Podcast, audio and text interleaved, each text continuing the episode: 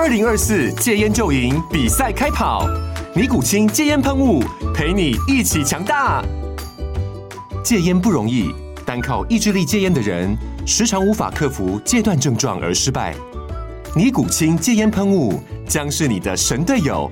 简单一喷，药品急速释放，立即缓解7大戒断症状，不限场合提高戒烟成功率。除了尼古清神队友，你还可以寻求专业医疗人员协助，一起迈向戒烟成功之路。尼古清戒烟喷雾，用科学方法戒烟，请咨询全台各大药局及戒烟门诊。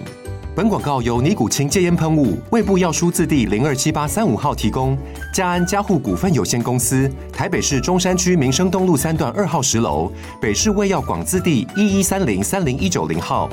尼古清戒烟喷雾，相伴每个新开始。你现在收听的是Usagi社長的日本商业放送。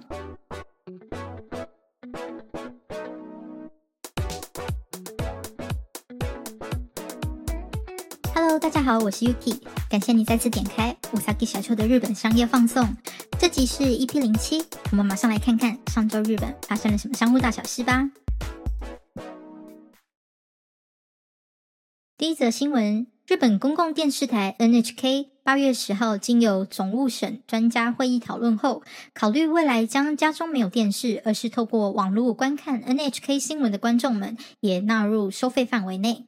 网络新闻内容从 NHK 本来的任意业务改为本来业务，两者的差异在于本来业务指的是 NHK 正规的业务内容，也就是制播电视节目，并且呢是受到广播法和社会责任的约束，而任意业务的话就属于次要业务范围，主要的承载平台会是网络、数位媒体、宣传刊物等等。虽然会议中有提到像灾害情报等和民众高度相关的内容呢是保持不收费的状态，但日本民众的反弹声浪仍然不止，原因是 NHK 属于公共广播公司，根据日本放送法，日本人只要家中拥有可以接收到 NHK 信号的设备就必须要缴纳费用。许多前往日本居住或是长期工作的人几乎都有遇过，就是 NHK 的业务员来敲门跟你收费，一次收不到就会一直来纠缠到你收费为止。但是因为现在的网络跟手机的普及，家中没有电视的人比例也很高， NHK 便推出了 NHK Plus App，以便来跟透过手机或是平板观看 NHK 内容的人收费。会造成大量反弹的原因就在现在 NHK 是要将网络业务也纳入收入范围，几乎等于你只要拥有手机就要被收费。日本人认为 NHK 此举过于野蛮，如果是希望在网络上看到 NHK 新闻的人在收费，那还尚可让人理解，以订阅制的方式使用者付费原则也行，强迫向没有电视的用户收取网络观看费用就很不合理。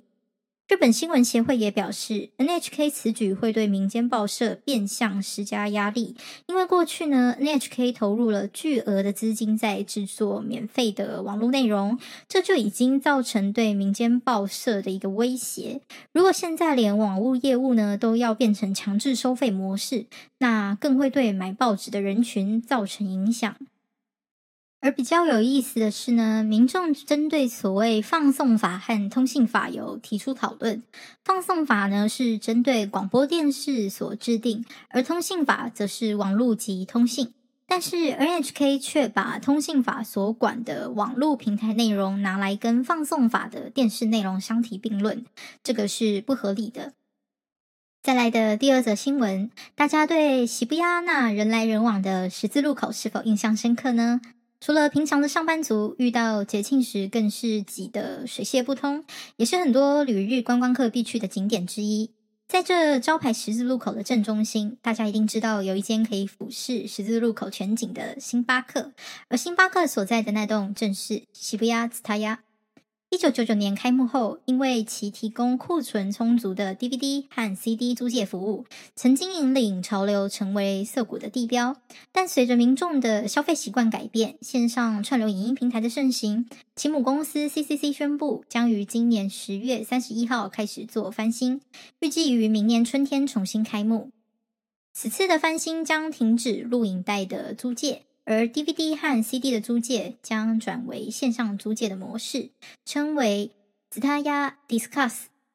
此次翻新预计会增设500席次的咖啡厅座位和休息区域，并且会和全球知名 IP 做结合，详细的翻修计划将在未来逐一公布。此外，未来 SHIBUYA TSUTAYA 也会有大家熟知的 Share Lounge 共享空间服务。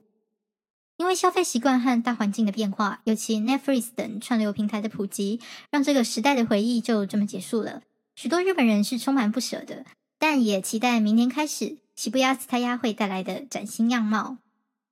再来第三则新闻， Amazon Japan 于8月10号宣布旗下的 Prime 服务年费将从4900日币涨至5900日币，月费则是从500日币涨至600日币。距离上次涨价已经是4年前， Amazon Prime Japan 的涨价在日本社群媒体呢造成一阵讨论，而 Amazon Prime 也成为讨论关键字的第一名。在日本，会订 Prime 服务的人一大部分是冲着免运费以及可以隔日到货的服务。这次涨价的原因呢，虽然没有明确的说明，但推测和美国涨价的原因是相同的，就是物流成本上升的关系。如果一直有听我们节目的朋友们应该有印象，我们有聊过物流2024年的问题，新闻中也有指出，除了明年4月开始物流司机将会被硬性规定加班时数上限之外，今年4月开始，日本知名的 Yamato 运输和佐川宅急便也都宣布配送费要涨价。更雪上加霜的是，从今年10月开始，日本邮便的包裹、国际货物等等的配送费也预计要涨价了。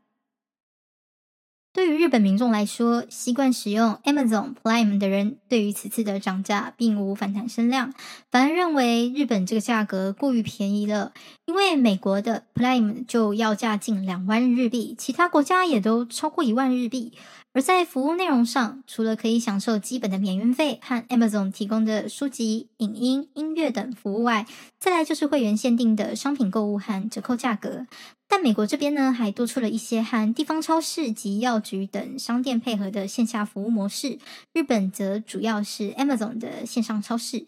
因此目前日本民众认为这样的涨价还在可以接受的范围，已经是 Prime 会员的人也普遍看起来是会续订，但对于新客的获取可能就会有些阻碍了。尤其日本有多巴西电商提供的商品服务和 Amazon 类似，甚至打着无会员年费即可免运费的旗帜。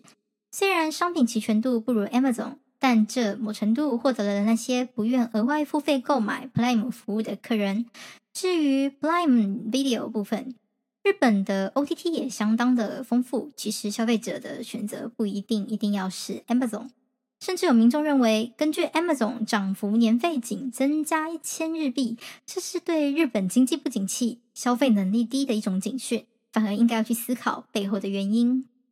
再来的第四则新闻，根据日媒 WWD 报道，知名化妆品企业资生堂总裁兼 COO 藤原宪太郎表示，集团今年致力于组织业务的改革，认为过去一直遵循旧有的体制，这个对于未来的发展是种阻碍。他们的中期计划希望在2025年集团的业务利润可以达到500亿日元，针对旗下的顶级品牌和高端品牌将更以消费者为中心，并会慢慢把电子商务的比例从原本的 10% 拉升至 30%。 在固定成本的控管上，资生堂努力简化物品的运输流程，并且投入在内部系统分析和建制，以减少外包。而在人员运用上呢，也会更重视是否有将员工放在对的位置，以求公司内效能最大化。最重要的是，资生堂希望可以优化过去旧有的产品开发制度，将负责市场和品牌的常务升为副社长，以求更快的应对消费者的需求。在大家的印象中，日本企业一般是较为固守传统、体制严谨，也因为工作较为严谨的关系，在事情的推动上通常会需要一定的时间。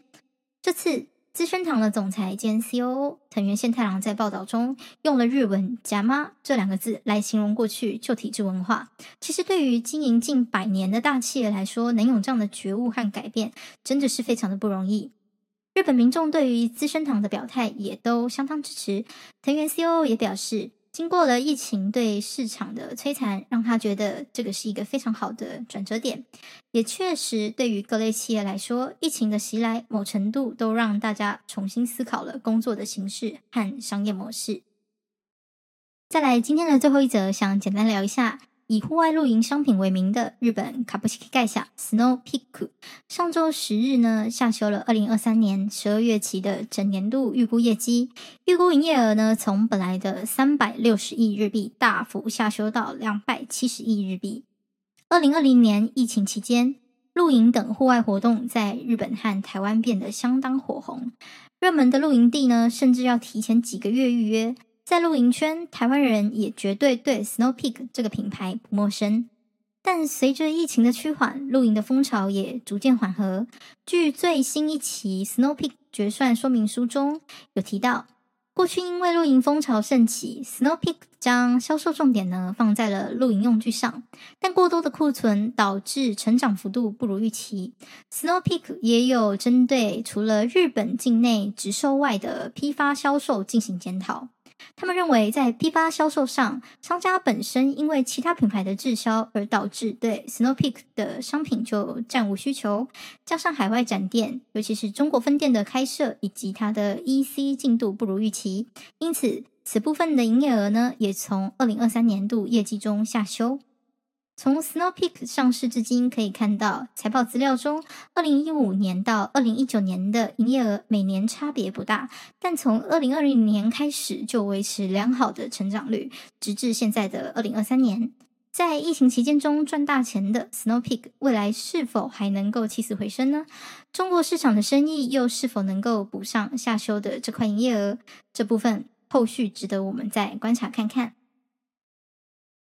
以上就是本集的节目内容。这次的更新因为一些私人的原因延至今天才更新，但下周还是一样准时周三更新哦，别忘了继续关注本节目。那最后希望大家还喜欢本集的内容，帮我留个5星评分，我会非常非常感谢你。喜欢的话也欢迎分享给朋友，也别忘了追踪节目的粉丝专页，每周会定期分享节目额外资讯，还有一些我找到的有趣日本新闻。那么，うさぎ社長的日本商业放送，我们就下次见啦，またね。